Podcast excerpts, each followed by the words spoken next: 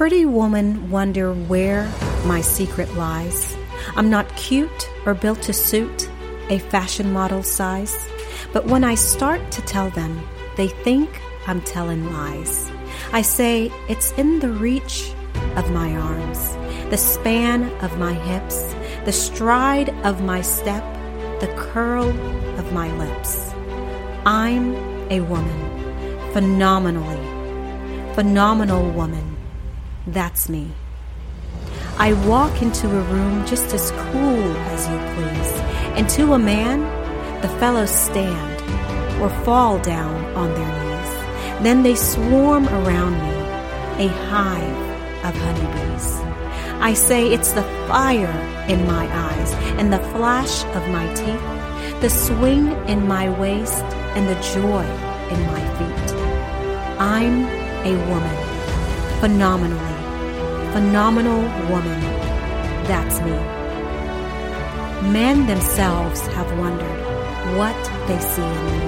They try so much, but they can't touch my inner mystery. When I try to show them, they say they still can't see. I say it's in the arch of my back, the sun of my smile, the ride of my breast, the grace of my style. I'm a woman, phenomenally, phenomenal woman. That's me.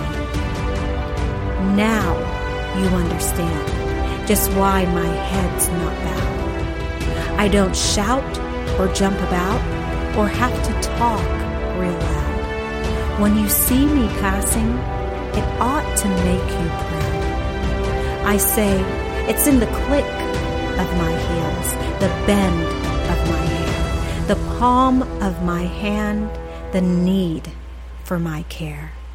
Cause I'm a woman, phenomenally, phenomenal woman. That's me. That was Phenomenal Woman by the late and great Dr. Maya Angelou. Hi, everyone, and thank you for tuning in to Everyday Colloquies. I am your host, Chantel. Happy late Women's Day and happy Women's Month. When you think of a phenomenal woman, who comes to mind? For many of us, probably our mothers. I was privileged and fortunate to be raised by a powerful, autonomous, and phenomenal woman who instilled in me my worth and purpose from a young age. There are so many women that have made a huge and lasting impact on us throughout history, and I wanted to highlight just a few. We start out with Wilma Pearl Mankiller. She became the first woman to be elected as principal chief of the Cherokee Nation. Throughout her career of servitude and leadership, Mankiller helped to create several community developments. Under her leadership, the nation of 300,000 citizens had a significant increase in enrollment, employment, and new housing. She also birthed new health centers and children's programs. Of other significance were the remarkable decline in infant mortality and the increase in education. Our second phenomenal woman to highlight is Effa Louise Manley. Manley, a feminist in every sense of the word, a civil rights advocate, and a die-hard baseball lover. She grew up participating in many social causes and even launched a successful campaign to get local businesses to hire more African American employees. Later that year, Manley co-owned the New York Eagles of the Negro Leagues. Throughout her career, Manley lobbied for Negro Leaguers' rights, promoted many humanitarian causes, and in 1946, her team won the Negro League World Series. In 2006, Manley became the first woman to be elected to the Hall of Fame. Our third phenomenal woman is Maria Elena Salinas, more affectionately known as the voice of Hispanic America.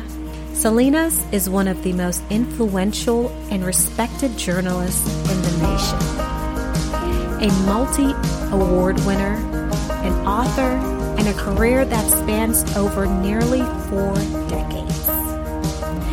Selena served as the co anchor of Noticiero Univision and co hosts Univision's Here and Now. Recognized with the National Academy of Television of Arts and Sciences Lifetime Achievement Award, the Peabody Award, two Gracie Awards, seven Emmys, and a Walter Cronkite Award, among many others.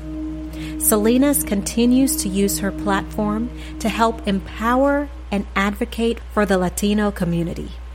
Our final highlight today is none other than Dr. Mary McLeod Bethune. Bethune was a daughter of former slaves.